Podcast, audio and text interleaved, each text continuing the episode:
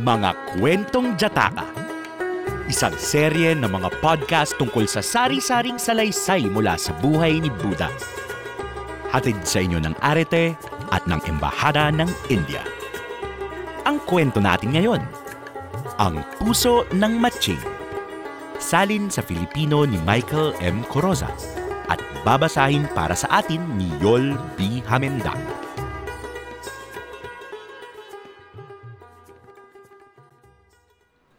Ang Puso ng Matsing, isang kwentong jataka. May isang malaki at malakas na matsing na namumuhay noon sa pampang ng isang ilog. Sa gitna ng ilog, may isang maliit na isla na pinamumungahan ng panapanahong mga prutas gaya ng mangga at langka. Isang lundag lang ang layo ng islang ito sa malaking bato na nasa pagitan ng isla at ng pampang. Madalas na ginagamit ng matsing ang bato bilang talunan sa pagpunta sa isla upang tamasahin ang mga prutas. Nakatira rin sa ilog ang isang buwaya at ang asawa nito. Mahal na mahal ng buwaya ang kanyang asawa. Isang araw, inihayag ng asawa ang hangarin nitong kainin ang puso ng matsing. Kaya sinabi nito sa buwaya na kung tunay ngang minamahal siya, hulihin ang matsing at dalhin ang puso nito sa kanya. Agad na tumalima ang buwaya. Lumusong ito sa tubig upang hulihin ang matsing. Nang araw na iyon, habang pinagpapasasaan ng matsing ang mga prutas sa munting isla, pinuntahan at niyakap ng buaya ang batong tinatalunan ng matsing.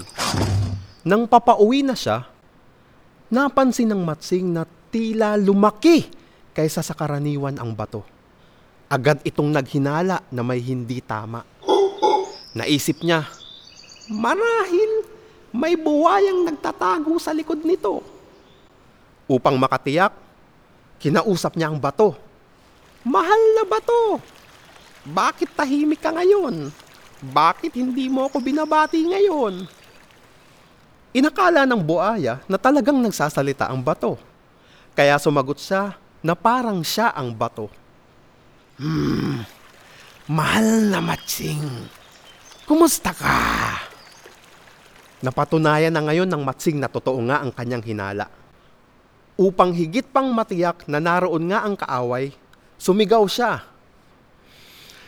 Hmm, hindi naman dapat nagsasalita ang mga bato. Ngayon, alam ko na may nasa likod nito.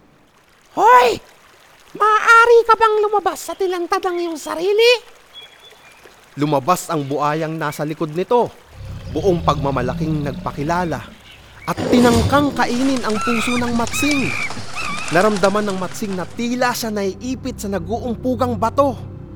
Hindi mainam na bumalik siya sa munting isla dahil mauubusan siya ng pagkain kung magtatagal siya roon. Kaya pinili niyang magbalik sa pampang. Upang makatakas, nilansi niya ang buwaya. Ginoo! Dahil wala na akong kawala, ihahandog ko ang katawan ko sa iyo.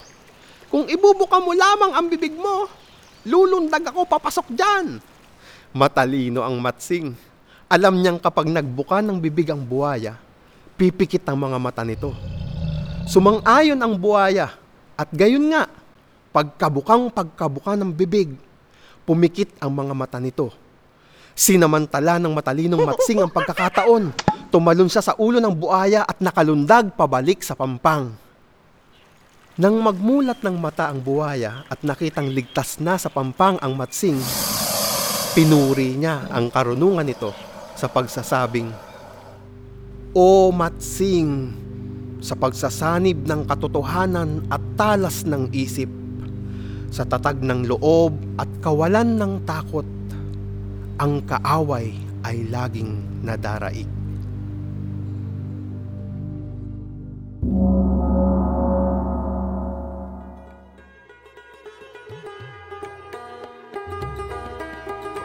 Salamat sa pakikinig. Sundan ang mga kwentong Jataka sa arete.ateneo.edu para makita mga gawaing pang-aral at iba pang kwento ng seryeng ito. Maaari nyo ring tignan ang website ng Embahada ng India sa eoimanila.gov.in. Mapapakinggan nyo rin ang kwentong ito at iba pang mga kwento sa Spotify. Hanggang sa susunod na kwento. Ingat!